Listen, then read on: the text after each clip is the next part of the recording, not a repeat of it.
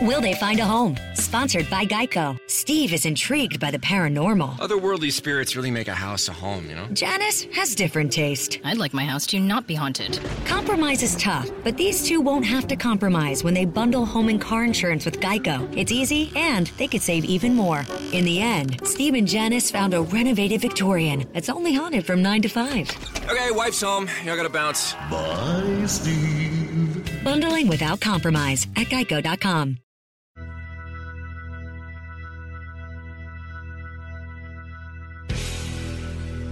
Pat Godwin, Josh Arnold. you, uh, You. have obviously had uh, a lot of highs and lows in your Oh, yeah. career, uh, mixed with a uh, a plethora of Kims, as we like to joke. Uh, Nothing but Kim's. yes, yeah. And um, were you with one Kim out in L.A. when you were discussing a potential TV show? Yes, she uh, she moved out there with me, the Miami Kim, Princess Millionaire, I like to call her. Okay. Loaded. She she went out there with her many Porsches. She had uh, many many Porsches, and me me and my little Jeep. and uh, I would have to do the road to support us, and she was working on Rodeo Drive at a place called Acacia. But she uh, spent more than she made Ah. because she was a beautiful, fancy woman who loved to dress nice, loved the finer things in life. That's the way she grew up. She didn't even go to high school. She was able to be homeschooled, talk her father out of anything. I think she got a Maserati for her 16th birthday. Uh, when I first met her, there were many, many cars about the property, and I just—you cannot believe the wealth and the success of these kind of people. How I was able to talk her into going out to L.A. and living in comedy possibility land Yeah, yeah. which for a guitar act, you know, I couldn't really do sets out there because you, you don't have time to plug your little guitar in for your act. and this was the way I expressed myself. I, I was not a stand up, a tr- tr- traditional stand up. Everything was couched around a musical thing. So it was pretty difficult for me. But there were, I would get nibbles. I got a, a Fox uh, sketch show that we did a pilot for called TVMA. And it was a racier kind of um, a show. And I was, in, I, I did all like the, the funny original songs for the show, similar like uh, what I do on our show. Okay. And I had a cast of like, uh, geez, eight or nine people. I was the oldest person at that time in the show. It was a younger based show. And uh, the guy that produced the Elvis special, uh, the 66 comeback special, Chris Bearde was the one who did this show, TVMA. Wow. So I've known of this guy because he was Elvis. He, he did that Elvis comeback special. Right. And in fact, Elvis even mentions him in that. So he, he, he, he says his name in the special. So when I would have meetings with him, that's all I wanted to tell me about the Elvis special. So we bonded immediately, and then we uh, we did a bunch of shows, and they uh, they never uh, never saw the light of day. So you did more than the pilot. yeah, we did a couple of shows. Yeah. okay. Was yeah. there anybody in that cast that eventually made it? No, Okay. not really. No, Yeah. it was all the really, really good people at that time um, from um, that was working that were working out at the Ice House. Because the, the people that could have made it were my buddies Paul F. Tompkins. They had all got uh, gigs, and John Matta was a writer for uh, the Video Music Awards and all that kind of stuff. And all the people that I went uh, I knew from Philly that were in L.A. Paul F. Tompkins being one of them. He was in uh, Mr. Show, of course, Sure. with uh, Bob and uh, Bob Odenkirk. And um, uh, so the, not, there was nobody that you would know Okay. that or that went on to Adam Sandler. Do you know him? He was one of the. Uh, Did it ever air? No, All right. So No. yeah, just didn't make it there, which happens to more shows than than not. yeah, my brother and I did a, a TV show that was based out of Philadelphia that didn't air. That was sort of a takeoff on our morning show. Our guy John DeBella got a major TV show called the John DeBella Show, and that was produced by Mike Douglas's producer Woody Fraser, the Mike Douglas Show from Philadelphia, and we had a lot of money behind it.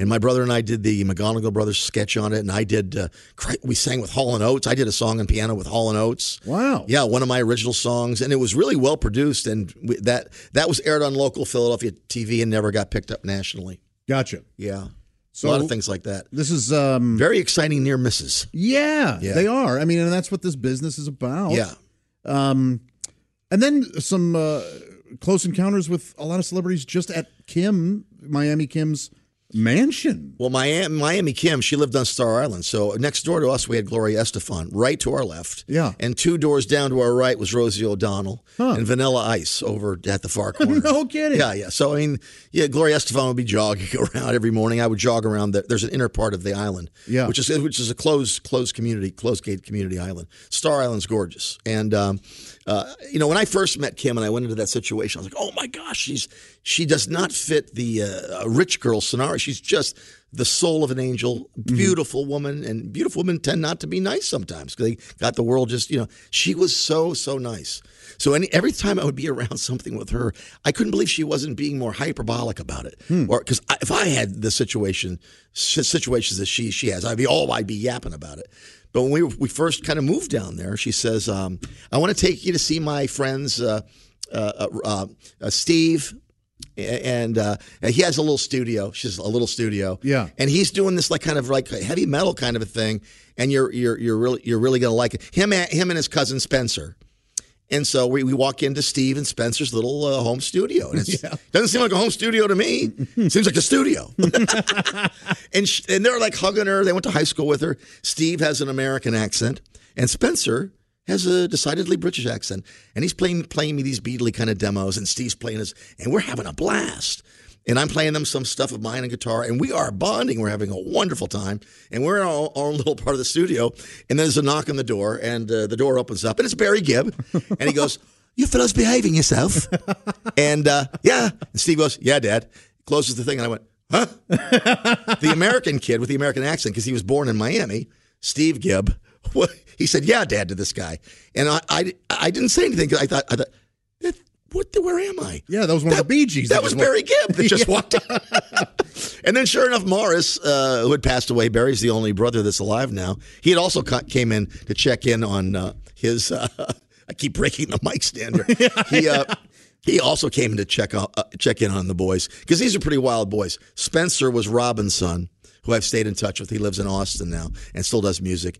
And Steve uh, was just on the Alec Baldwin podcast with his dad, talking about how much his dad had meant to him. And Wow. uh, yeah, Steve went through some rough times, and his dad like really, really helped him out and saw him through some really tough times. And I remember his dad even his dad was very, very funny. We would we would we would be at weddings together, and now I knew Barry Gibb because I'd see him at all the the Rubinson family functions. I knew him just as a, you know, hi. He knew I was Kim's boyfriend. Yeah. But we all sat at a table at a wedding for the people that own Shutters Hotel. I forget the the, the, the couple, but they own the hotel called Shutters, very famous L.A. hotel. Uh, But they they're based out of Miami, and we're at their wedding. And the mother of the bride came over to our table. Barry, you got to get up and do us a number. You got to do a song for us, Barry. It, it would really mean a lot. to- to- and you, you see, so she she leaves, and he's hilarious. Why at every function do they think I can just get up there and wing? So I'm not playing with this band. He, he looks at me, Pat. This band, uh, they're terrible. so, uh, so uh, she she comes back, Barry. Come on, Barry, please. so she walks away, and he goes to me. Can you do the backups to twist and shout? Yeah, I just repeat what you do. Yeah, let's just do it and get out of here in his accent. So he gets up. I grab a guitar. We do twist and shout, and then we sit back at the table. There's no tape of it. And he he was so funny because he, he he would say he he recalled Nat King Cole always being at, being invited to parties, and then the host at some point would go, "Hey, do you mind?" In other words, you're the entertainment. Yeah. But I didn't really get invited to this party, and Barry goes, "That's how I feel a lot of times." I went, "Man, I thought that was so so funny." That's why I enjoy the Bee Gees documentary so much because you know just being around him a little bit and knowing how passionate and talented he was. you know? Yeah. Another one of the highs of your career was you got a record deal. yeah. Tell me a little bit about that. Well, when I was uh, out, when I had that song "Circle City," uh, didn't uh, I almost said her name? The, my manager. I wasn't supposed to say her name. Sorry. uh, she she had got a Warner Brothers uh, a thing uh, with a subsidiary called Blood Records.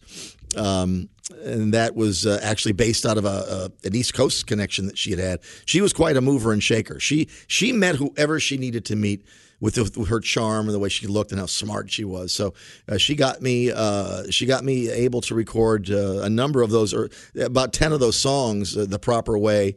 And we had distribution uh, and put out an album called Excess and Moderation uh, that had a couple of like I started to d- be a little funnier even before Todd Glass got me involved. I had a couple of quirky things called Cemetery Girls. There was one called uh, Cemetery Girls that was this over the top sexist kind of Rolling Stones angle on a song that had it, it was really kind of a fun sing along bar song, and that that was very popular. And so uh, she was able to get us a deal, and we got on like a lot of AAA radio.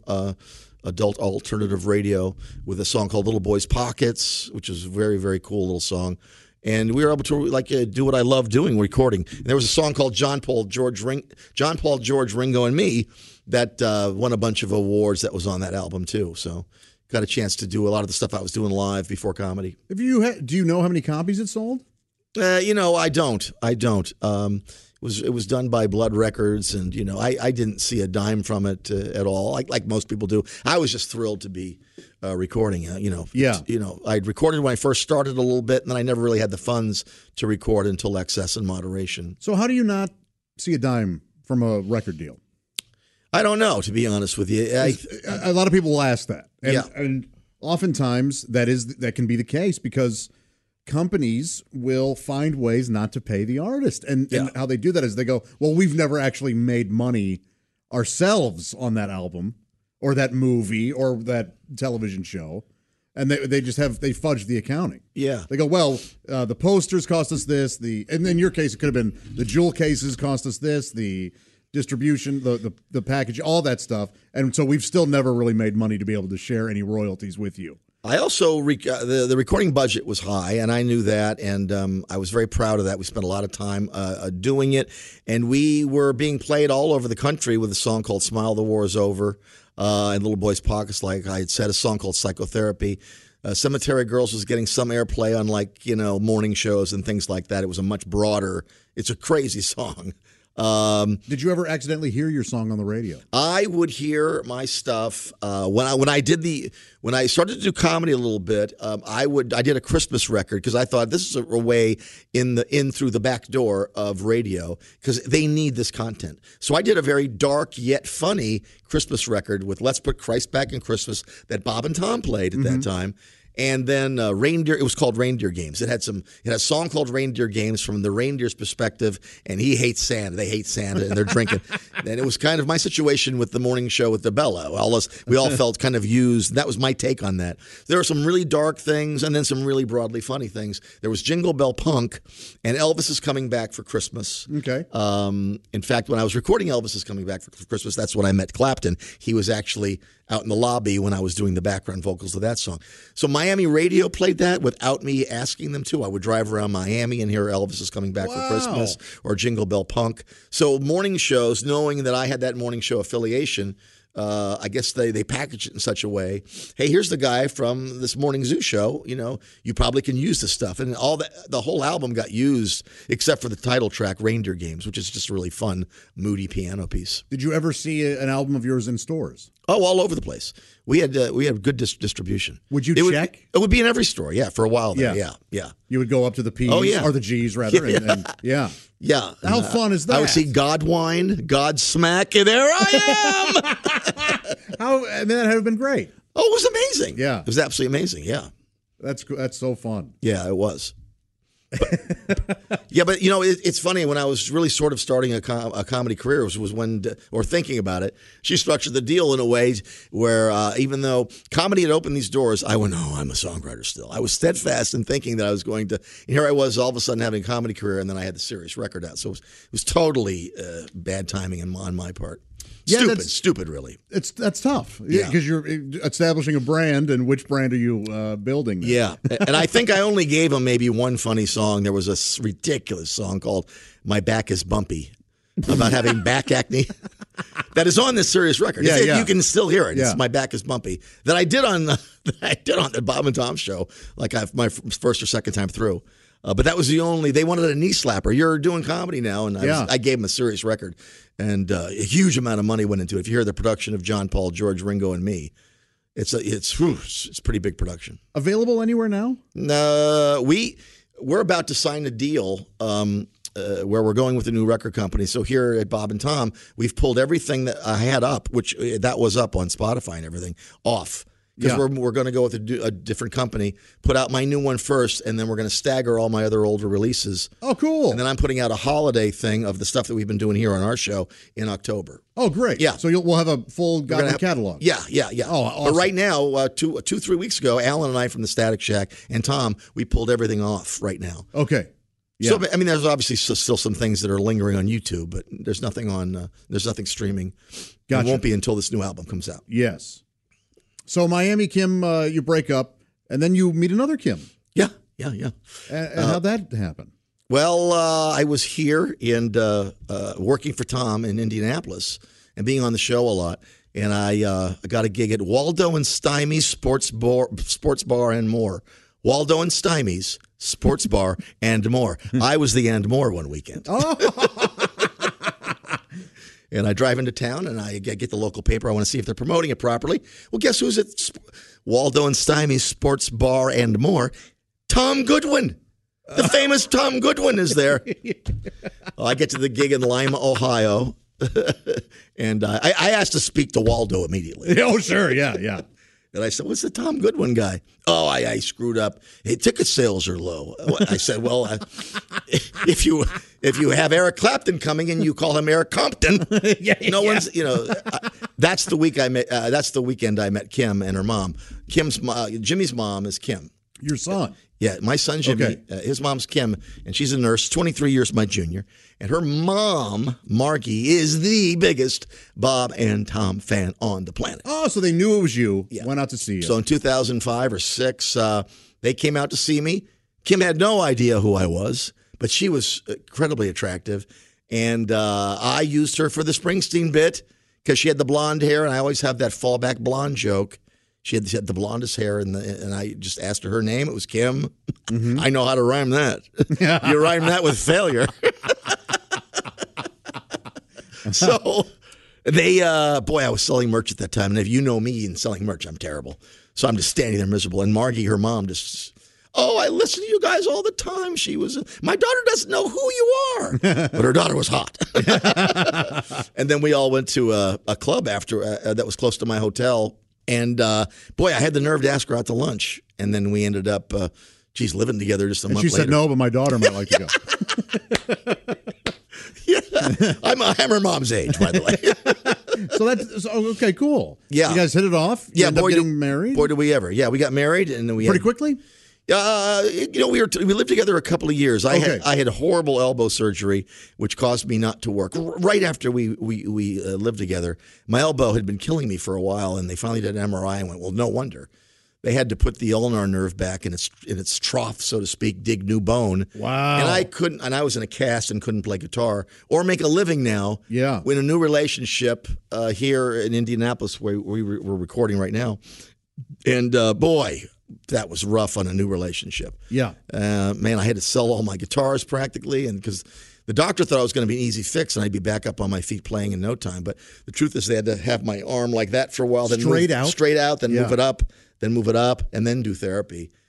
I couldn't. So even a month later, I was pretty poor. I was going week to week. Hmm. Yeah. you know, A lot of uh, most yeah. comedians do that kind of thing. Yeah. And I did Crackers, the local club here. And I just told the owner, Ruth Ann, I said, "She's, I'll come down." And I put a little pick in my hand, and I would just kind of move it a little bit, and, be, and it worked. okay. It worked. But the doctor found out I had performed, and he was livid. Oh. he goes, "I don't think you realize how serious the surgery is. It's, it's going to be a year." oh my god. So Kim and I kind of went through that, Yeah. and I was pretty miserable. That was just. So she saw she saw the dark, side a little too early. I see. But But but we, we bounced back from that. We moved back east uh, to where I was from because I thought it'd be a better uh, fit for me. And uh, Jimmy uh, grew kind of grew up there. okay. So you uh, were together for about two years, then got married, Yeah. and then how long after that did you have your son? Shortly thereafter, Jimmy, we would have been together from 2007 to 2010. Jimmy was born in 2010. Okay, great. Yeah, here here in Indianapolis. Then, as a uh, infant, we took we packed him up, and uh, he's only three months old, and we drove to where I'm from, and uh, got a house there in Dallas, Pennsylvania area. You start working again, doing. Oh yeah, yeah, again? yeah. I've been I've been back to work uh, a lot at that And point. at one point, uh, you're making pretty good money. Were you up to six figures a year? Well, when I started doing cruise ships, it got crazy. Uh, the, The cruise sh- terrific. Yeah, uh, right around the time we had moved back east, uh, Al Romas, the comedian who's been on our, our Bob and Tom show, uh, he's a big cruise ship guy and he's terrific. And I had just heard about the cruise ship money, but I would never wanted to. And he, I just was talking to him one day, and I said, he said, the cruise ship thing is what you make out of it. You do the act that you want to do. If you have to be clean, you be clean. Then you're allowed to be racy, but it's not hacky anymore. Right. There used to be a stigma attached Sure. to comedians who were on cruise ships. He goes, "Are there guys that are hacky? Oh boy, are there." Yeah. And uh, he got me in with the the Miami, uh, the best agent in Miami, cas- the Casino Talent Agency, And uh, man, it was rough. I remember uh, doing my first carnival thing, and I just thought, "Oh, I'm never going to be able to do this." The rooms are windowless, and it's it was it was just claustrophobic. You know, you can't escape the people that have seen you in a show, and now you're, you're now you're like the Tom Cruise of the boat if you did a good show. Yeah. you know, it's really uh, it's really something else, and it takes a re- it takes a certain special character to do that do that kind of a gig. I don't know how guys do it. In fact, when Reno, who does our show, Reno Collier, and I talk about it, we sh- we get the shivers. That's how rough it was for he and I. It's like, oh my god. I, I was- know uh, also a handful of comedians that love it. It's perfect for them. Yeah. And they're genuinely funny. They're wonderful people, and they just love that life. There are some like, And they like make great money. Yeah, it was pretty incredible, and I moved up the ranks ra- rather quickly uh, with my little dog and pony show and the guitar and everything. I mean, you were doing theaters with three thousand people in them, and it, it was so different than the clubs because it was packed, and you had to be really, really good, and you were graded. It was a whole new ball game, So many rules. challenging. And Yeah. I, I think I've told you the story, and I, I think you may enjoy enjoy the story. This is my favorite. This is an example of what. I'll give you a couple of examples. Uh, you do the welcome aboard show. You better be clean because there are two year old babies and there are ninety year old people, and they're from all different countries, and you just got to be on your mark. Yeah. And I was having a terrific welcome aboard show, clean as all get out, and I. And uh, some guy just keeps yelling, throwing off my timing. That happens, you know. Yes, yeah. But I know how to handle it in the club. And I was kind of early on in the cruise ship. and I go, geez, I'm doing pretty good up here. And I got this guy yelling shh out in the back. And I ship in the back, ships in the back. We're going in the front. I'm in a big old ship. And I take a pause and they laugh. And this five year old boy goes, You said Totally narked. Yeah, out. totally narked me out. And uh, the, the, the place exploded. I, I bet. and I went, I'm fired. Yeah. I'm yeah. fired. I kind of just hit the T a little bit. I didn't say, yeah, I did. Yeah, I did. And so I get done with the show and I see the cruise director there. He's got a smile on his face. and he went, "Uh, that couldn't have gone any better. You handled that perfectly. I went, I'm not fired? No, no, you're not fired. Okay. then this is the story. I'm doing Princess Cruises, and this is the it's the tabernacle of of cruise ship comedy. They don't have any adult shows. Oh. They don't want they don't want you moving your hips like Elvis. and whoa, it and man, it was something else. And you had to do two theater shows of 45 minutes, and then you did uh, one night where you did three shows that were different. Um, uh, uh, so I assumed it was five different shows. Two clean 45s and three clean. That wasn't the case. You were allowed to repeat the theater show. I didn't know that. Oh, okay. Because some cruises you're not allowed to repeat material. So I am show to show. stressed out like all, all get out. So uh, the guy, uh, the the, uh, the second show and the second clean forty five. I think oh, I'm going to use my crowd work skills. And a lady, a lady had gotten up uh, to leave in the cruise ship world. Uh, as a comedian, this happens a lot. They have things to go to. They have a food. They may have a dinner reservation. Mm-hmm. You either have fun with it or you let it go. You have to decide as a comedian. Is she so close? Is this couple so close? You know, you make a comment like, "Oh, did I make things warm for you too?" And I'm up here moving. Do you get? That's not the kind of thing you can do at Princess. And this, Yeah. so I had a woman, an older woman, get up, and uh, and she was just she looked adorable. I thought I could have fun with. Her. Hey, where you going? I'm doing pretty good. I'm gonna get some chicken. And she said it like that. Yeah. And I had fun with the word chicken. I saw some chicken. I, I is that this is a special chicken. And man, they were laughing, and she loved it. She goes, I totally understand. You have a dinner reservation. Yes, to get some chicken. She gets a big laugh. oh, nice. Excellent. So uh, whenever I have a kernel like that that I can go on, I will throw out chicken every five minutes as a callback Yeah. to get that laugh again. Geez, where's that? The lady uh, must be enjoying her chicken, and a huge laugh. And I get this uh, very young cruise director who I've never worked with before, and he says, uh, "I'm going to need to see you in, in my office." I went, "Okay, I know I've done something wrong, but I'm, I'm examining the act. I, geez, I dealt with the lady. That worked out great. I didn't say anything. I didn't even. I'm thinking, what? He sits me down. is this an American dude? Because sometimes they're international. No, this is a Colombian. This is a, like a, this is a South American, and I forget what country. Let's just say it was Colombia. Okay. I forget what country it was. It could have been Nicaragua or something. Yeah. but it was. But he sat me down and he said, uh, and "When you do your next three shows, I don't want to hear the word chicken.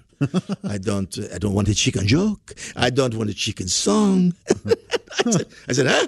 Let's say say it was Colombia. In my country of Colombia, chicken is a dirty word. oh, And I said, but they, I'm not a Colombian comedian. I mean, if you wanted someone not to say chicken, maybe you should have hired. And as I'm saying this, I'm going, uh, uh, uh, back it off. Yeah. Uh. Right. Maybe you should have hired a Colombian comedian. I'm not. No, no, no. I'm serious.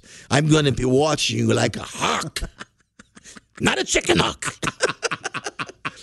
if I hear one chicken, here, you know, he gave me the like the slash sign to the throat, like I'd be fired. and I just thought that was hilarious. I walked out of there going, I will never understand the cruise ship. No one understands how difficult that cruise ship business is.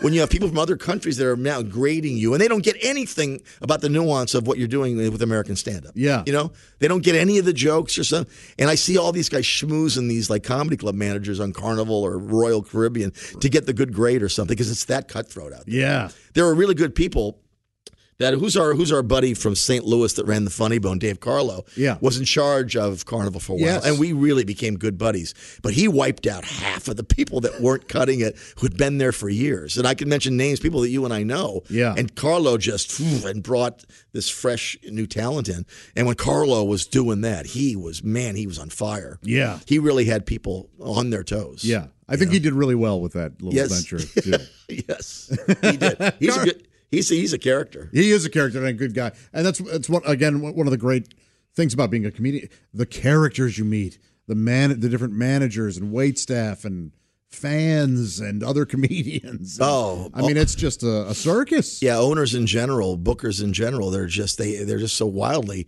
uh, different personality wise. Yes. You have Yeah. the Mike Lacey of the Comedy and Magic Club, who couldn't be nicer. He's real sweet and soft spoken, and he, he, he- Michael Keaton started with him. All these people started with him, and he should have the ego. And then you got the guy who's had it, owned it for one year, who's got the ego. And, Right. And here Mike Lacey is like the sweetheart, bringing you the best food in the world, and here he's Leno's best buddy. You, you find out later, uh, eh, Mike Lacey's a nice. You don't know who that is? That's like Shandling's best friend. right, That's like right. that, Yeah. that guy, that nice guy. And then then you get then you get some characters where you just want to just oh god I can't wait to get out of this racist. You know you hear Oh, uh, dude, there's some despicable stuff. Yeah, my girlfriend Kim Rubinson came with me one time where a guy said something so rude that she had overheard. And I'm, I'm just right before he paid me. He's like handing me the check, and he had said something about another comedian that was there the, week before, and I, will not and won't repeat it. Uh, but she and I, when someone is racist around me, I, I the conversation's over. I got to get my check, and I'm just going to move on. I'm not Sure. going to police them. I'm not, I don't have time to to. to I just, Right, but I'm, you're out. I'm, I'm out. Yeah, I'm done. yeah. and I'm out as quickly as possible. Yeah. But Kim, she she said, "What did you say?" And made him repeat it. And now we're like in a fight with the club owner. And he said he hasn't even handed me the check yet. And I'm looking at Kim going, "Wait till he hands me the check, and then you can have a fight with him." Uh, this you'll get a kick out of this. I think Lee Lauren was Carrot Top is Carrot Top sound guy now. He does all the the producing stuff. All That's a that. big gig. Yeah, it's a big big gig. But when he was first starting out, we did uh, Tuscaloosa, Alabama, one nighter for the Comedy Zone, and uh, they had a billiards tournament going on to the right of us. They had uh, us in Radio Shack speakers. Remember the company that's now defunct? a bad microphone. The guy from the local radio stations introduced, and it was like, and uh, and Lee said to me, "Do you have a lot of material? I do not have the half hour in me to do this." There's a billiard tournament going on. There's nobody. There was no one there to see us. Yeah. It was merely about doing the time. Right. And this really beefy uh, Southern good old boy that owned the place was like, "All right, you boys, we're going to start the show on time." And uh, and Lee says to me, "I'm just doing ten minutes, man. Can you do the rest?" I said, "All right, whatever." yeah. He bails at five. And it was tag team. Ladies and gentlemen, Pat Godwin. And I walked by, you son of a bitch. Yeah. And he, le- he leaves me with, well, we ha- I have a buck 25 to do, an hour and 25 minutes to do. And it is brutal. The system, I'm trying to have some fun with the people pl- playing billiards. They're angry. I'm even talking. Right, right. And it's a nightmare. So I, uh, Lee is there. Uh, Lee is sitting out there and he's like laughing at my pain. Sure. And I'm, I'm like, going, I'm going to kill you. After, you know, I'm doing stuff off the mic. I'm making him laugh. And I do, uh, for, maybe I do an hour and 10.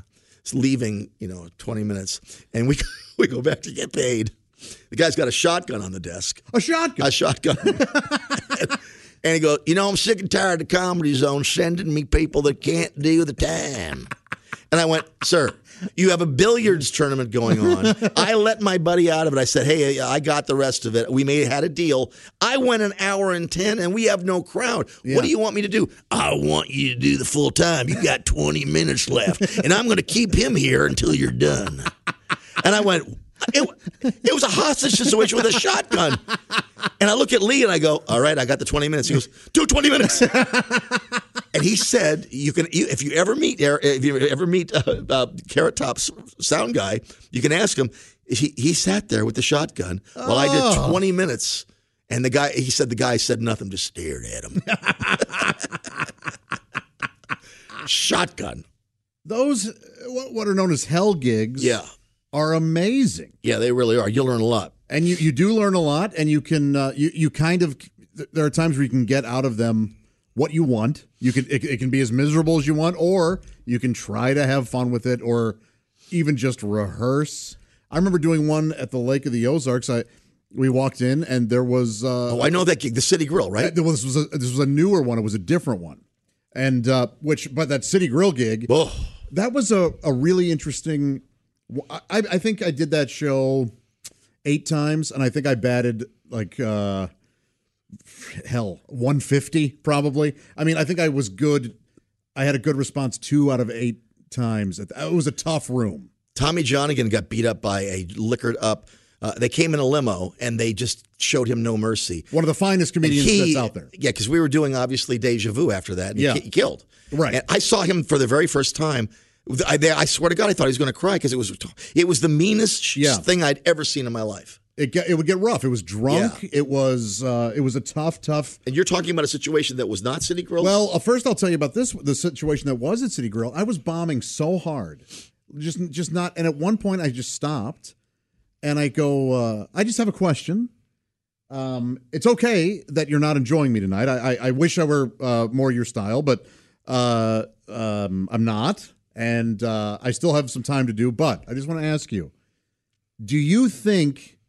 Uh, I've always wondered this if that you think this is how it goes for me every time sitting there do you go and i'm bombing now i go do you go oh this guy's never been funny he's not good e- ever and we just have to see him and and uh, d- is this how you think it's oh it always is for me and this one woman goes yes and nobody contradicted or anything. And i went oh fascinating. I had always wondered if you're watching a comedian bomb if the audience goes well this guy's never good. This never goes well. In which case then i would go do you think i'm an insane person that like i would just continue to do something i'm not i don't do well at ever? Like what a I've I've seen some really good people um, handle bombing in different ways. And in Philadelphia, we had this thing where uh, I would I would travel with Paul and have Paul F. Tompkins open for me, Brian Whalen, uh, Todd Glass, and all all those kind of people. And we had a thing. We did many many hell gigs. There was like a lot of Tuesdays and Wednesday nights down on the beach somewhere, whether it be Wildwood or whatever uh, along the Jersey Shore. That it would have one nighters at their clubs that were open during the week, especially in the summer. Yeah. and they were uh, just really really difficult. But we had this code. Uh, if you were eating it and you knew you were eating it, you wanted to let the, your comedian friends in the back know. You merely went to the back of the stage and patted your belly, and then started your next joke. that was kind of like our little. I know I'm not. And Paul F. Tompkins had started that. and, if, and he, he has also a little inside thing to me that I that I that, he, that I've used. We both used this a lot. It was just that if you're kind of doing not that good, there'd be a pause. I have been drinking since noon, and that was or the eating it thing. And I just remember these little tidbits that we would have to let the other comedian know. Yeah, I am not doing well. Jeff Oskey on the Bob and Tom staff, he's a stand-up comedian Yeah. as well. Very funny. And if he does, if he tells a joke that for whatever reason doesn't get what it deserves, he stretches on stage. I've seen him stretch. he goes, "Ah." I like it when Letterman or even uh, even Carson would do stuff like that. Yes. Yeah, some physicality that would let the audience, know, you know, just a, a a shrug of the shoulders or Yeah. something. You know, the way they handled bombing. Yeah, I like to address it a lot. I, I, I will. I'll just go. Wow. Like if it's just a joke, I'll go. Well, okay, you didn't enjoy that one. Don't worry. I've got, and that usually gets kind of a laugh. And then sometimes if it's a joke that I'm hundred percent behind, I know is funny. I'll go. Okay, that I just want you to know that's your fault. That joke is funny, and you weren't there for me, and I will forgive you, but I'm not going to forget. And that gets a laugh. There are ways to redeem yourself. You know what I mean? From Well, uh, Hahn had a good one. I, he told me later it was a stock, and he was embarrassed by the line. But I found it to be really, really funny. When, uh, Who's this, Greg Hahn? Greg Hahn. Sorry, yeah, Greg Hahn. And I came up in the ranks when I went to Florida and was living with Kim. Uh, Greg would be showcasing. Greg uh, would come to shows that I was doing to get some time. He lived in Florida at the time, so I would see Greg Hahn everywhere. And I, I really was one of his first champions because he had the goofiest 15 minutes. he would tell me, I said, "Man, you're ready to feature." He goes, "People can't take that for a half hour yet." he he knew his play. He was Yeah. Even when people ask him to headline, he would say, "Nope." I don't have that yet because it's too much goofy to take for 45. He obviously figured it out. Yes, figured out. yeah. But he had a line that killed me. I've I never forgotten it as a saver. He had something that didn't go so well. He goes, you know, I just want to tell you, folks, uh, that was a brand new bit, and I appreciate you giving me a nice, quiet place to rehearse it in. yeah. Have you ever heard that line before? I love that. I love that line. Have you heard him do it or something? Yeah. Because that I, he says, ah, that's a stock line. I said, well, it's a darn good one. yes, yeah. There's no reason to get Because he, he delivered it just great. Yeah. I used to love love to watch him perform. Oh. Like I, I saw Greg Hahn early on when he was when he talks about coming off that logging thing he had done. That was when I had met Greg Hahn Okay. in Florida. Yeah. After after that whole logging stuff, I said you got to talk about that logging stuff on stage. Can't make it funny yet. You know how he is. He's just uh, such a perfectionist. and he would also showcase for people Greg Hahn because he he was telling me, you know, whenever I send a tape of my act, these they don't get it. They don't like it. So Yeah. he goes, I would showcase for people. So I'd be I'd be at South Bend uh, Funny Bone or whatever Funny Bone, and uh, Craig would call. You mind if I do ten minutes? I gotta I gotta show up for this guy. He's not he's not booking me. I said, yeah, of course. Yeah, And because club managers would go, "Hey, send me a videotape or Greg later refused, on a clip." Greg refused to do that and would do it the right way and just show up. Yeah, I, I used to also. I used to get on the road. That's and the only go. way I got got gigs. I don't think I got anything off. You can't mic. be ignored. Uh, no, no. And no, you get no. immediate feedback. It's either, "Hey, you know what? You're not right for our club," or Yeah. uh, "Hey, pull out your calendar." That's what you gonna- get. Yeah. yeah. Yeah. If you show that kind of initiative. Yeah. I had the very first time I did Zanies in Nashville. Um, Len Susselman was in charge, and that was that is and was a, a great club. Yes. Everybody went there. Yeah. and um, man, so I had a night off, and uh, Kim and I, I think we are in Memphis or something. We drove all the way to Nashville to do a, a guest set. Twenty minutes, I got. Whoa! And I make sure their guitar is all perfect. Darn, it was a good twenty minutes. And I said, man, I'm in. I'm in it. And I, we were, she, my girlfriend, yeah, I'm so proud of you. That was fantastic. And I go back in the office sheepishly to get my uh, compliments and Sure, my sure. bookings. And I knock on the door, and Len's on the phone. Yeah, yeah, yeah. He was here for the showcase. Pat Godwin. I've been on the phone the whole time. I didn't. I didn't hear anything. Uh, but come back again. I remember going. Is that how this works? Pat, the same thing happened to me. A similar thing at that same club, though. Same club. Yeah, Zanies Oh. Nashville. I showed up to do a uh, a showcase, and I do it, and it went really well. And afterwards, I go, "So did uh, the uh, the manager see it? He's not here tonight." Why did I drive three hours? I, yeah, I drove five hours, and so, uh, but and but I called. I, I later on called, and I under the guise of sort of, and I meant it though. But I, but uh, hey, thank you for having me on the showcase. I really appreciated it. And I got, oh man, I heard it went really well. And, then, and I wanted to go, well, did you hear it went well enough for you to book me, or? Oh, But that's just sort of that's what you do, and you accept it. You know what I mean? It's Yeah. There are regular people who would not put up with what we put up with, yeah. business wise, uh, people wise, lifestyle wise. You know, I just traveled 16 hours in the rain with my 10 year old son to a gig up in Michigan. And it just reminded me of you so much of the conversations that we have and how grateful we are for this situation, this creative outlet that we have in the Bob and Tom show. Yeah. We have a gig, we're able to we're able to pay our bills during this horrible time for all of our fellow entertainers. And you and I go, gosh, you know, I haven't done uh, road comedy in a while. You know, this is kind of nice being in one place. I drove and I was in the rain with my poor son. His iPad dies. He's taking daddy's phone now. I have no I have no Josh Arnold podcast to listen to. I've got no new music to listen to. And I remember I remember, I remember going, I lived my life like this. Yeah, we sure- as yeah. a warrior. Yeah. I mean, this is hard work. I'm edgy while I'm driving. This guy's p- pulling in front of me. I'm risking.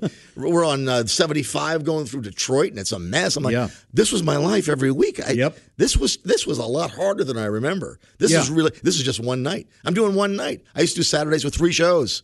Right. You know, and radio all that week, and then driving everywhere. It's a.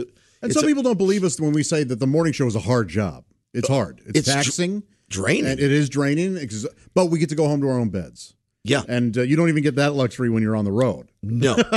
and you know, my son was telling me, "Oh, Daddy, I missed. I haven't been in a hotel in a year. I missed it so much. I, I Jimmy, I don't miss any." And I realized, oh, I can't ruin this for him. Yeah, that, and I, I don't miss. It. They have a pool. right. And the other thing is, we're not. Uh, you and I aren't built for uh, construction work. We're not built Nope. for um, cubicle work. I don't think you, Chick, or I, we were talking about this in the green room one time. Boy, if things w- went went south for us, what were, we don't have any other skill sets. I don't. Right. Right. I mean, what would what would our resumes look like if we were to go we were to go to a Lowe's? I don't even know what a nail looks like. I've gotten okay with stuff like that because uh, Not me. being a new homeowner, it, when, when you get a house, you just kind of do you get better. when I get like a that. house, you're funny. Well, we'll we'll get to all this in a second, but but you you brought us to this point uh, perfectly. The job we have now. So uh, you were on the road and you uh, had a couple marriages and and, Yeah. and then divorces. And uh, the reason that I so uncouthly asked about the money you were making when you were on the road Oh, and doing pretty well was because we now tease you on the morning show uh, about being broke and Oh, about broke, uh, yeah. ho- uh, hawking items at the pawn shop and Yeah. stuff like that. And I think there are a lot of people going. The guy's on the radio. He's uh, he's uh, doing shows, uh, stand up shows. Um, why does he not have any money? Yeah. and it kind of has to do with the money you were making. Yeah. and the divorce. Yeah, when I got divorced, uh, I was at a six figure uh, income doing the cruise ships, and um, my uh, my the court thing and child support uh, was on, on a date that well, I was at sea, so I didn't really. Not only did I not know of it, um, I couldn't be there to even uh, sit there and, and and make it right or get it adjusted. And uh, my ex-wife certainly didn't do anything sneaky. It was what I was making. Yeah. Um, but I got uh, I got uh, I got a pretty high child support uh, rate um, when I was uh, out at sea back in 2014, and it stayed that way even when I stopped doing the cruise ships. Uh, so when I stopped doing that and uh, came into this situation, it all comes out of my check, and then I had medical bills that would come out of my check that were, being garnished. So I'm really uh, lucky. I, I pay my rent and I can pay bills and stuff. But I, honest to God, after I feed my son and I feed him well and I treat him well, he thinks I'm rich because I'm on the radio. Right. There isn't walking around money like I used to always have. I used to always be a fancy, fancy don and have many, many beautiful guitars and pianos. and I've held on to a few of them. Yeah. But I'm poor for all the right reasons. Uh, my child support's being paid. Yes. And my son is fed. And it is a big struggle. And that struggle will start to go away uh, right maybe around the middle of uh, middle of June. I was paying for two kids, and then uh, one, uh, my adopted daughter turned 18. So that got cut in half. But then the garnet, the med, I had a big medical year with a big deductible, as you all know, uh, and um, so that is garnished out of my wages. So I'm, Yep. I'm after everything's said and done, you know, uh, I got to be very, very careful. So there'll be a couple. There'll be every month or so where I'll, I'll uh, have to, you know, pawn a guitar, and it's all true. And I don't mind talking about it because it's funny. The struggle to me, and just having that as part of my life. I've never been good at business. You know, you give an Irishman like me a million dollars, I'm going to have a million dollar problems. I mean, it's just, it's just, it's just. You are much so much different than me. I, I see how you operate, and you you you seem to have a good business mind. I, for some reason, I, I you know, I, I just, I, I've always just gone by the creativity of it, and I don't even understand the rest of it. I'm, but I'm just lucky that I'm in a warm place. It's a nice place. I have all my furniture back. I got out of storage, and Yeah. uh, my artwork is back, and I'm really, really happy. I, I'm getting to see my son Jimmy now more than ever. And in May, his mommy is moving here, and I will see him uh, constantly. So Wonderful. We'll be uh, we'll be in his. I'll see Jimmy every day, and uh, you know we'll have dinners together and stuff with his mo- mom. And even though she's seeing somebody else, we have made it all about Jimmy in the last two years. His mother couldn't we couldn't have fought worse in the beginning. Or uh, could get along better now. The disparity is, is just amazing. We've just turned it around uh, completely.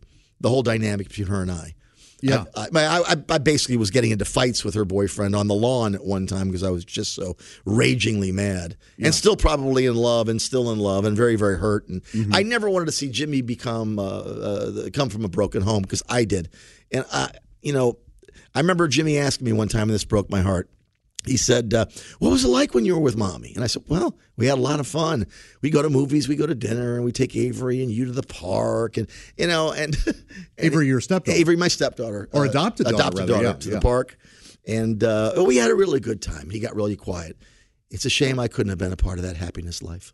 Oh, He said the happiness life. The He- He, must have been life. five or six when he asked me. Yeah. And I went, "Oh, Jimmy, I, I didn't mean because I was really sugar. I wasn't talking about the the bad parts of our relationship. right. I was telling him about the good parts, which, Yeah. is, which is what he should hear. Yeah. And oh, I, I wish I could have the happiness life.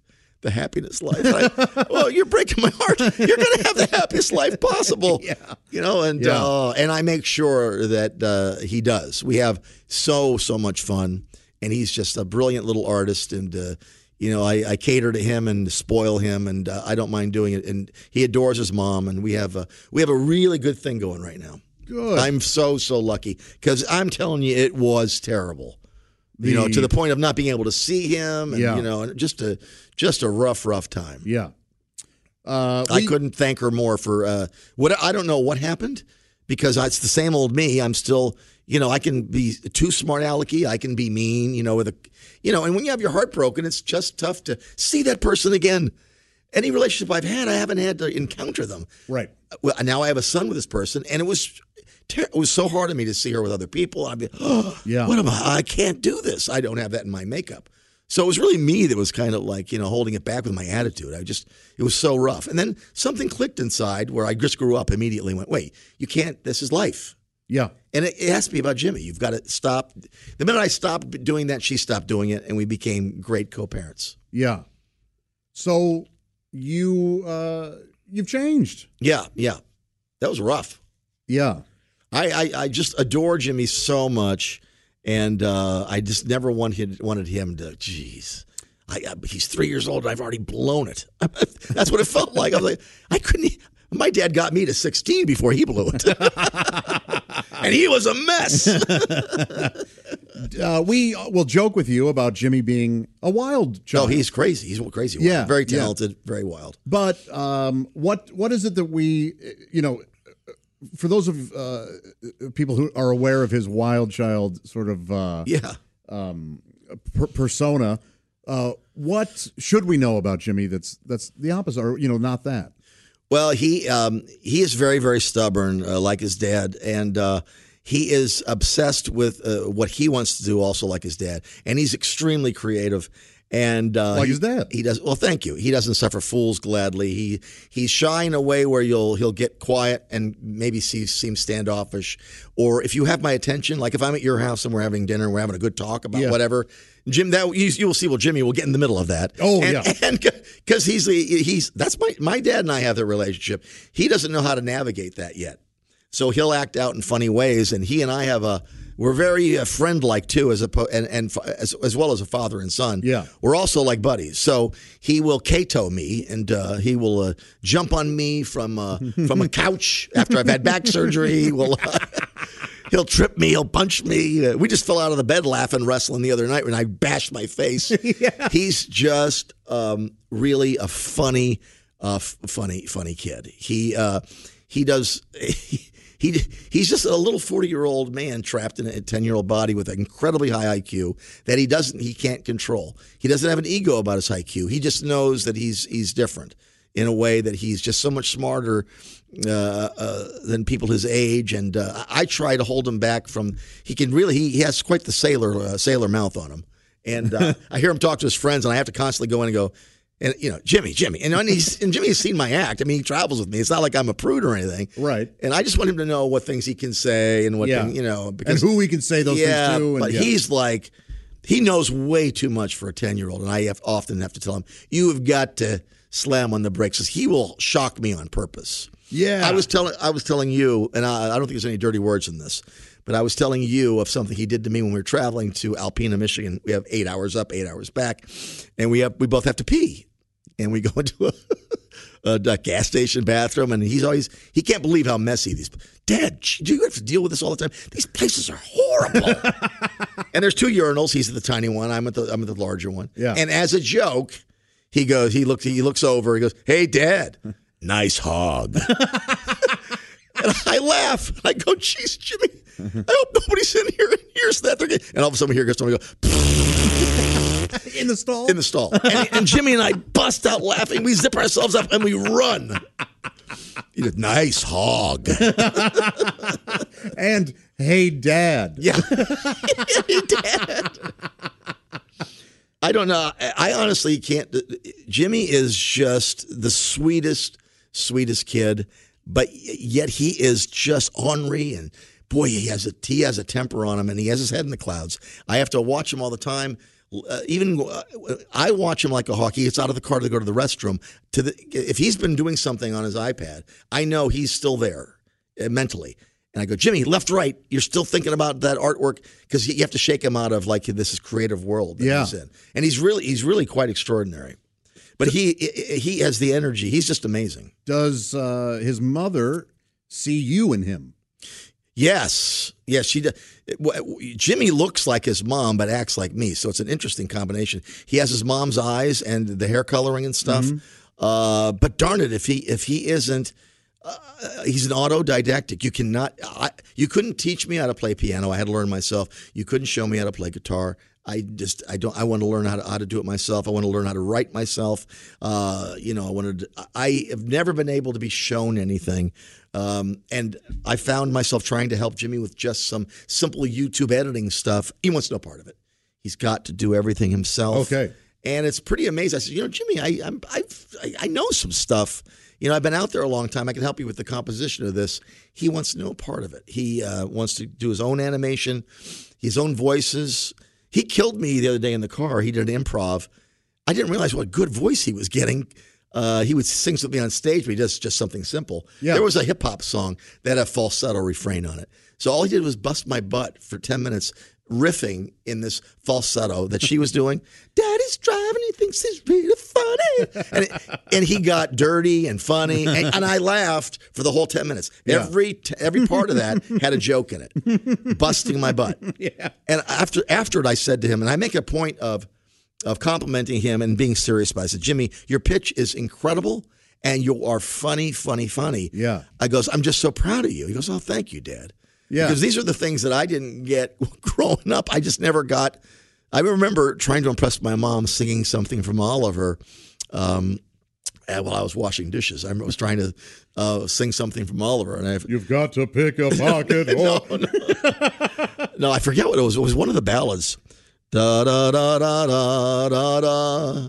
ba, da. I forget what the words are, and I was just singing it, trying to impress her. And she looks at me. She goes, "You can't sing." and I, to this day, I bring it up to her. I go, "You know, you crushed me for three years. I didn't even open my mouth. I was eight. Yeah. So those little things, and I don't know if she even meant it like that. She Right. may have been trying to tease me, but I make a point of not being, uh, not lying to him, but honestly giving him uh, that kind of support. Because if he's going to go to the arts, if it's going to be, you know, art, art, art stuff like that. Uh, uh, I overheard him telling the babysitter. The babysitter said, "Boy, Jimmy, you're really, really funny." And I was in the other room. She was leaving, and said, "I just want to tell you, you really made me laugh. Today. You're really, really funny. You're, you're gonna, you'll probably be a comedian like your dad." And he snaps back, "No, that's my dad's legacy. I'm an artist." That's the way he talks. Well, it's it's a plain uh, how proud of you uh, of him you are. oh yeah, And I know he's proud of you because one time we were all we, you and I and Greg we were doing a show together, and uh, Jimmy was backstage, and you started into a bit, and he came around. Uh, he put down his iPad and he came around to the wings where I was standing. Yeah. and uh, he was watching you, and uh, I was watching, but he he turned around to me and he goes. Listen to this part; it's real funny. and he, he had a smile on his face. He loved it. He and loved you, it. and that that particular trip, you saw the other side of it too, because I think we walked by your hotel room and you overheard me going, "Jimmy, seriously, put your jacket on. It's five degrees out there." The Me- whole thing was so funny to me. I, I was in my room laughing, but it was also because I had done something earlier that that caused you some trouble. So we go, we get to the hotel. I have a I have a, tremendous fear of heights. Yes, and Jimmy is- does not. This is one of those uh, hotels where it- we're on like the tenth floor, terrifies and there's an atrium in the middle. Yes. So there, and so I go, I go up to the balcony and I lean over. Oh, that's all you had to do. And so then Jimmy, and that freaks you out, yeah, because Oh. you're standing. Oh, it freaks me out. You doing it Right. Yeah. And so Let Jimmy walks son. over and he Oh. does, you go, Jimmy, please don't do that. So then later, That's all he did all week. a couple hours yeah. later, we're gonna head. I hear you guys leave your room first. Yes. we had next rooms next to each other, and you're going. Well, you just put your jacket on, please. And get away from the railing. you go, oh God, get away from the. ra- I look, I can't deal with this right. so I'm laughing at. Well, you, do- I know how you are before a show. I'm You're nuts. focused. Oh, yeah, yeah, I'm nuts. And now he's doing this stupid thing that I did. Once he once he knows something gets to me, that's he's got me now. Yeah. Jimmy is is he's he's just notorious for this, and it, it- this stems from going to the, uh, the the zoo here in town, and they have uh, like a monorail thing. They, they have gon- Oh, right. They have the gondola things. And uh, he he doesn't have this fear that I have, and I've had it since I was a kid. So thank God, thank God he doesn't. But I have a tremendous fear of heights. So I uh, I uh, Dad, we got to do the. Uh, we did their mini uh, their mini roller coaster. That's nothing. Right, yeah. Uh, it's a, and I, that terrified me. I was like, oh my gosh, I can't even do this mini thing. and now he wants me to go on the gondola ride. Oh, dude, I couldn't get on. So we got on the gondola ride, and the minute it started, I went, "Oh no, this is a terrible idea!" And and and he said, "Dad, what's wrong?" No, I want. I don't. I didn't want to do this. What's wrong?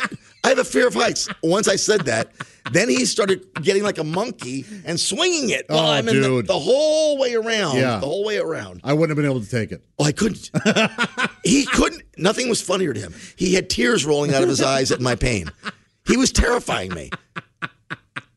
And he was fearless in this gondola, shaking it. Oh man.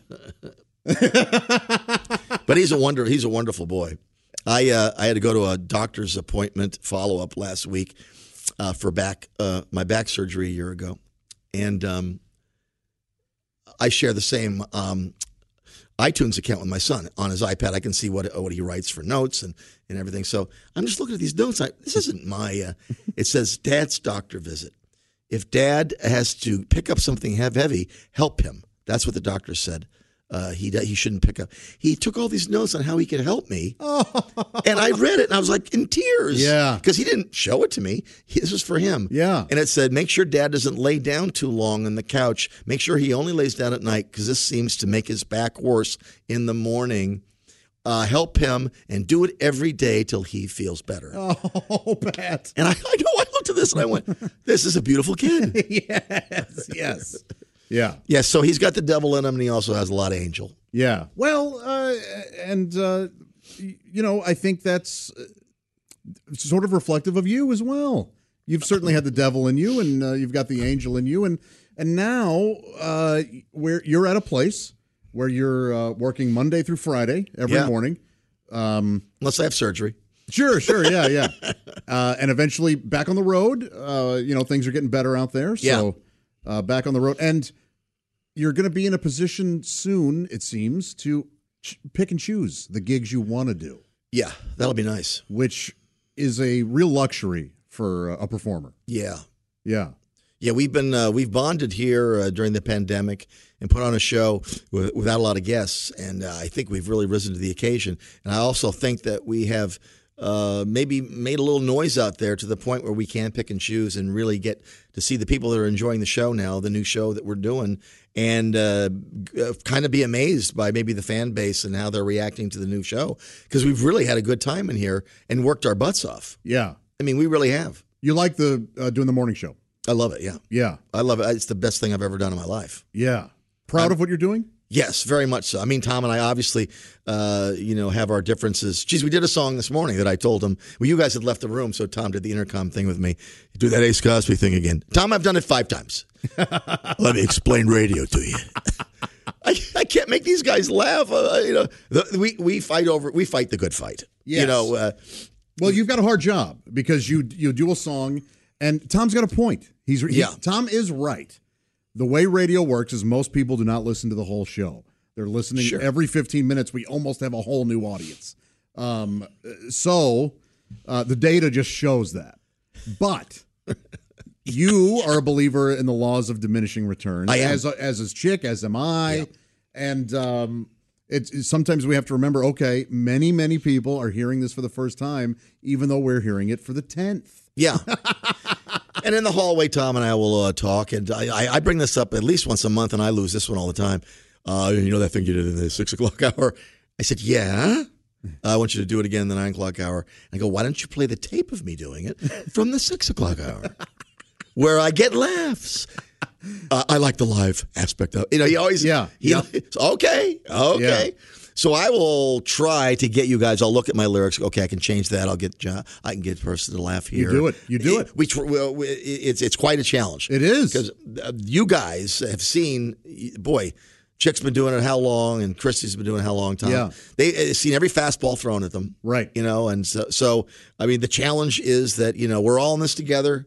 And uh, yeah, we're doing a four-hour show together, but but man, we've banded together Yeah. uh, like brothers and sisters during this, you know.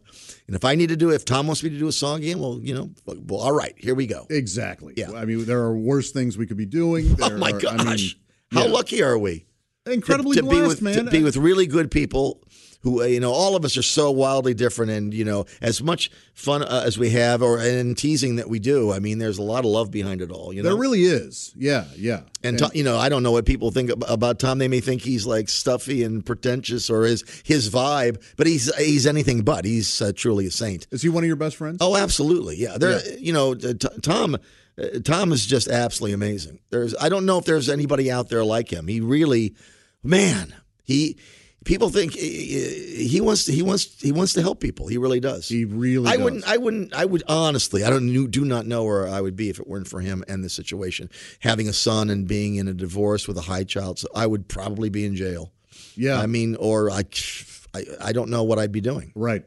Right. He re- and he nurtured that, and we have a nice relationship out of it. Like I work my butt off to make that as good as I possibly can. I don't take it lightly. I don't sit at home and take it lightly. I think about it constantly.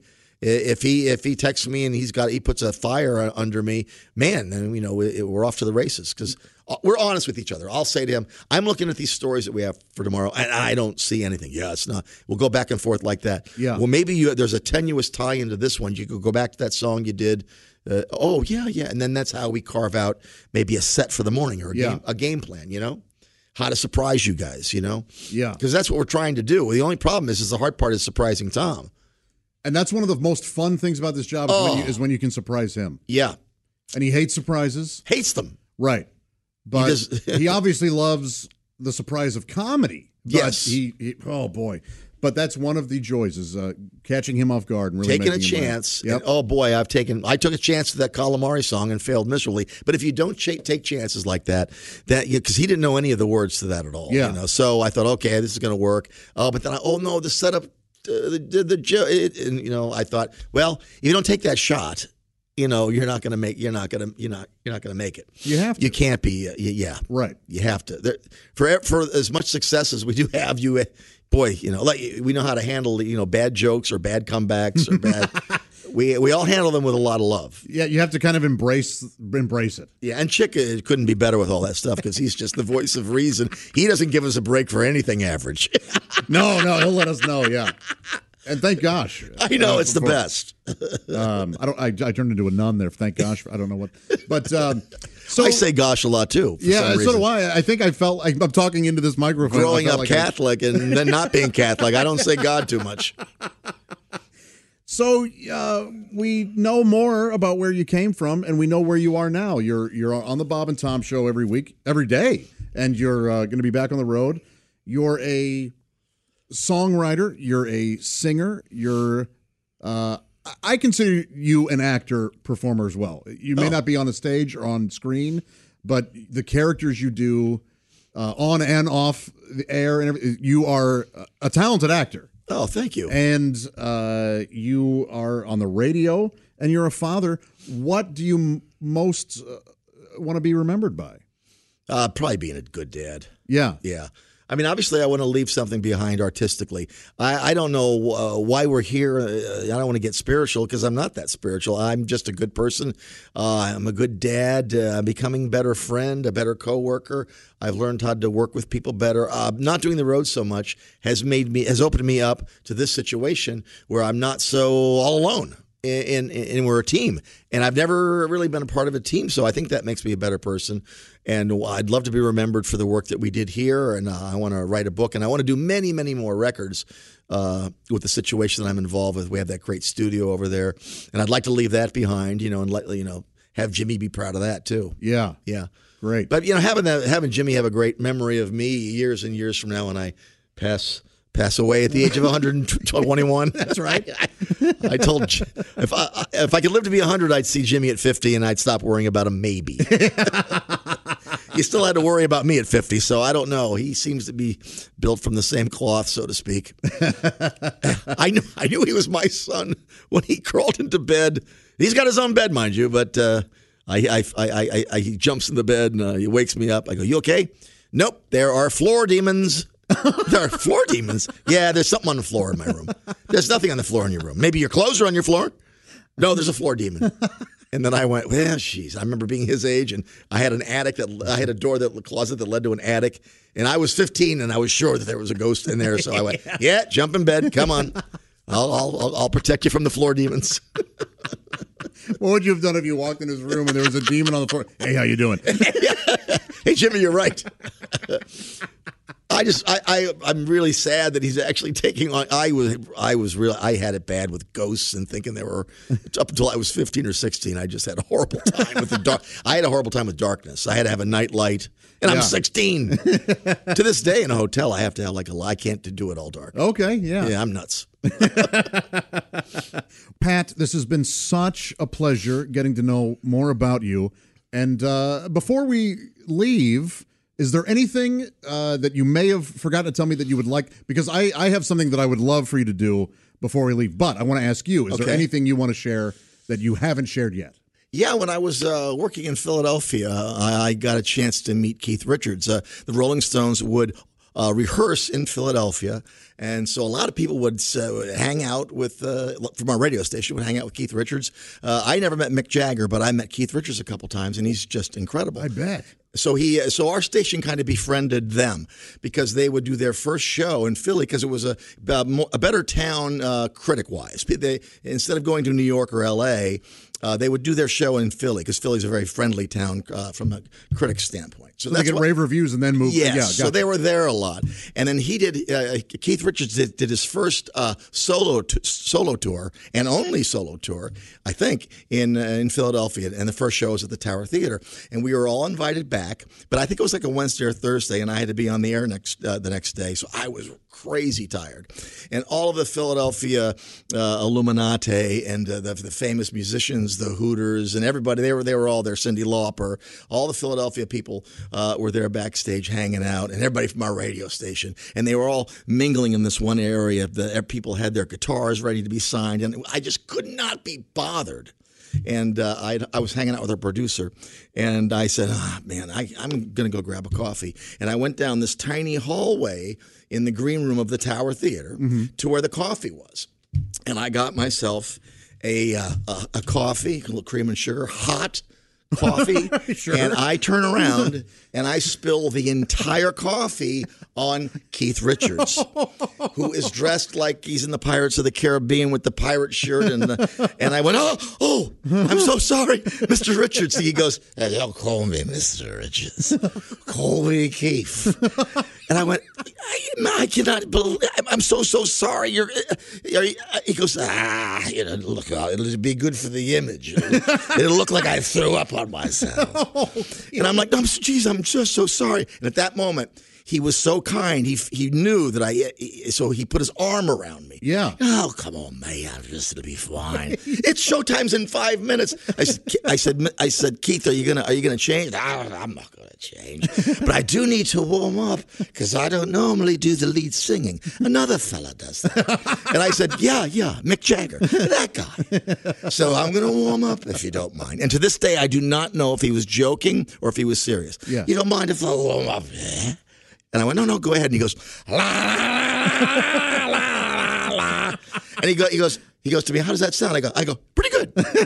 and at that moment, one of his interns or roadies or whatever came up with a, a red pill and a big uh, orange uh, orange drink. And uh, he took the pill, he guzzled, he guzzled the drink, and he, and he went, ah, yes, another nuclear nightmare. I, I howled. Yeah. And I said, Keith, have a great show. He goes, oh, don't feel bad about yourself. I'll go out there. It'll be great. It'll be great. And the next day in the Philadelphia Inquirer, there was a picture of him with this huge coffee stain on his shirt. And I, can you imagine uh, spilling a hot coffee on any other rock star? Man. He was just the nicest fellow. And our station became friends with him. I never met any of the other guys. Yeah. But, you know, there'd be uh, Keith sightings all over town. And uh, Ted Utz was our general manager at the time. And he and his family would often visit Keith in uh, Jamaica.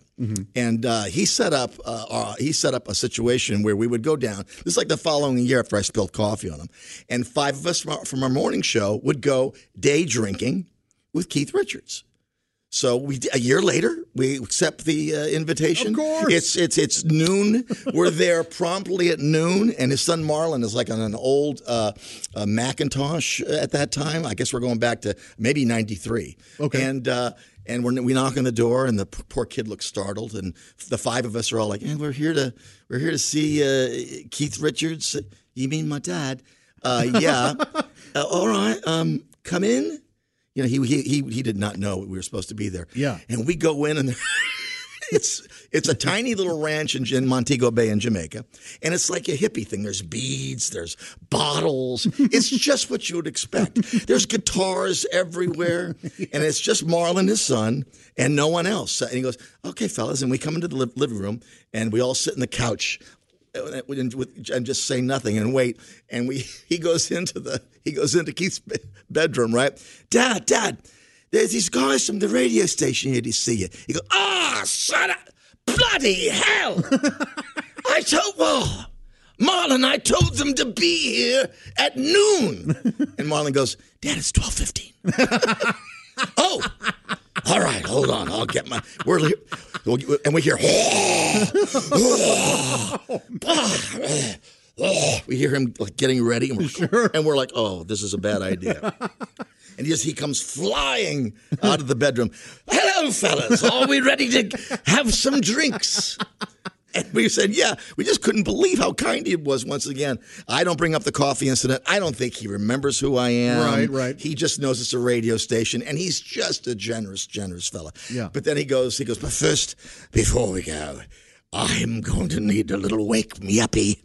and he goes into the he goes into the kitchen area while we're all still sitting there and oh, we are getting a Keith Richards show. And there's a bottle of Rebel Yell, which is a whiskey, and he cannot get the top off. And he's really shaky and uh, maybe a little withdrawally. Right. He cannot get it off. And he go, he smashes the top of it. and he pours himself a big uh, a big drink. He downs it and he goes, "All right, fellas, I think we're ready to go drinking now. I'm feeling a little better." And at that moment, a tour bus came uh, came came outside, and he gets instantly angry. He goes, so, "Every bloody time, fellas, it's good." It's going to take me uh, 10 minutes. Just let me, clean. you know, it's going to take me 10 minutes. Just oh, hold on. and so we watch this transpire because we're now standing in kind of the breezeway area. And this Jamaican tour bus, like, uh, you know, comes up to go. It's a sightseeing thing. This Yeah. is Keith Richards' house. so we, we hear everything. Keith, Keith uh, goes to the bus. uh, The, the bus, the, the, the doors open, and he says, "Everyone, come out. Let's have a picture." He was gracious to all the. And he doesn't have to do this. No, he's he's wonderful. Yeah. Everyone, come out and take a picture. All right, let's make it quick, though. I've got some drinking to do. Ah, rock and roll, baby. and he takes a picture with everybody. And, and he gets back in the bus, and then he says to the bus driver, "You, come here." And, and he brings the bus driver, this Jamaican bus driver, into the breezeway, right? And he goes, "All right, what'd you make?" And it was like something like 400J, and I don't know what that is in American money. Okay. It was 400, 500J. And Keith Richards goes, "Give me half." and the guy goes, "Okay, give him half." And if I, I ever see you back here again, I'm going to shoot you. And then he gets back in the bus, and Keith waves to everybody as they oh, leave. He goes, "All right, fellas, let's go." He couldn't. He couldn't have. He couldn't have been nicer. I mean, and the day drinking part was just rather, you know, it was just average and fun. No great stories happened. He's just a wonderful human being. He didn't. He dressed in a Hawaiian shirt that day, I think, and he went. We went, we went into a bar called the Acorn. Or it was it was a dive Jamaican bar. Yeah. And there, everybody said, "Hey, Keith," and he, he he bought us all drinks and lunch, and that was a. And he was adorable, telling like old Oh. stories. That is great. Yeah, yeah, it was absolutely fantastic. Man, oh man. You can't beat it. That's so wonderful. And real quick, uh, early uh, on uh, in these stories, you said that the uh, a lot of the famous Philadelphia musicians were there. Yeah. and you referred to them as the Illuminati. I think you meant glitterati because I don't think uh, Cyndi Lauper is really going on about the No, I meant the- Illuminati. the, secret bloodline of Christ. I, I did mean glitterati. oh, okay. I meant Maserati. well, oh, Maserati. Yeah, good. Yeah. Well, you if and they are the Pavara- Illuminati- Pavarotti was actually there. It reminded me of a uh, real quick uh, one of one of the funniest comedians in St. Louis is a guy who um, really never got out of St. Louis to do comedy. He did some, but his name's Joe Murray, and we were at an open mic one time at the St. Louis Funny Bone, and this uh, open micer, and you don't really heckle open micers. Sure, you know what I mean? It's sure, just sure. rude, and you, it's. But Joe could occasionally do it where everybody thought it was sort of charming and funny, and so. This open micer gets up there and he goes, uh, "Hey, uh, have you guys ever heard of the Illuminati?" And from the back, you hear Joe go, "Shut up about it." I, uh, the place just lost. I uh, yeah, I didn't mean to say Illuminati. no, I. well, before we uh, skedaddle, my favorite story of yours is uh, one of your very first uh, show showbiz esque stories. It's you, um, well, and it's your it's it's about your first trip out to L.A. You're following your dream. You're gonna make it. Yeah. And uh, you get on the bus. And uh, if you wouldn't mind just sharing that with me, because I love it so much. Well, I'm famous for hating to carry my guitar around, and there's a reason for it. For it, I don't like uh, getting into an elevator with it because it's always, "Hey, you playing for us tonight?" I despise carrying the guitar. I don't like anything about it. I don't even like carrying it to the car. So I will often go to a club with two guitars, and I'll leave one of the clubs so I do not have to walk in with a guitar. Ah. For some reason, I like to be in my own space. If I'm walking into the club, hey, I just so I don't like carrying. There's, but this is the real reason why I don't like uh, carrying a guitar in, in a case anywhere. You know, I don't like getting going to the airport. I'll always just have it go under the plane. I don't like carrying it on the plane. Are you gonna sing a song for us? I hate everything about it. Right, right. But this is the this is the reason why I'm in South Bend. I'm living living at my mom's, and she's just had it with me. I was working at the foundry uh, uh, there, and I was ready for my first trip. And I, I had just started playing guitar, and I wasn't that good at all. I wanted to be good. I was really going out to to L.A. to try my hand at being an actress. This is my first time, and I'm taking a, a Greyhound bus uh, from South Bend to L.A. That's a three day drive yeah. and it's uh, it's my first time doing it. It wouldn't be my last, but uh, in those days, people smoked on- on the bus, and it was a whole different situation. And uh, I'm a little bit late getting to the uh, Greyhound bus station. Uh, my mom, mommy, had, had driven me, and I'm not normally late for anything, but for some reason, we're late. And I get there, and oh, the, the bus is already packed. I'm the last one on, and I got my ticket and everything. And uh, I, I, I sheepishly get onto the bus. I'm trying to look for a seat in the back. It's all smoky, and I got my little guitar case. And I just, a lady in the back goes, "Oh look, it's John Denver." the bus explodes in laughter. She just got a huge. It, her timing was impeccable because she did the smile. Hey, look, it's John Denver. And from that moment, and I was just, and I had no comeback. I was like, oh, I was just murder. It's the you're you're doing it. You're finally going to follow all of your dreams. You're going out to Hollywood and then immediately kicked in the shins. Get mocked.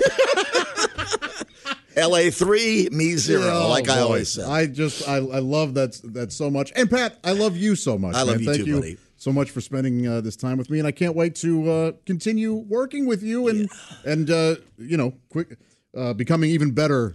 Friends. We are fighting the good fight, and the show uh, is really on fire right now, and I'm enjoying the hell out of it. It's a, it's a. We both said this before. It's a dream job. Yeah, it sure is. It sure is. And uh, one of the reasons it is is because we get to work uh, together. Yeah, and we So- work hard, and we listen, and we uh, respect each other. We tease each other. Sometimes we cross the line, and it still works because we're all we're all pretty good buds. Well, you often you're you're famous for saying you never count or you never cut funny. No, you never So- cut funny. So there are times where I go, "Hey, I hope I didn't cross the line." You go, "You don't cut. You don't cut funny." Yeah, Willie will come and go. I wasn't too hard on you, was I? Nope, you never cut funny. All right. Well, there's no shortage of funny when you are around, my Oh, friend. thank you so And much. uh, we'll we'll we'll do this again sometime. This was a lot of fun. So yeah, get uh, get some better stories, and we'll try again. All right. See ya.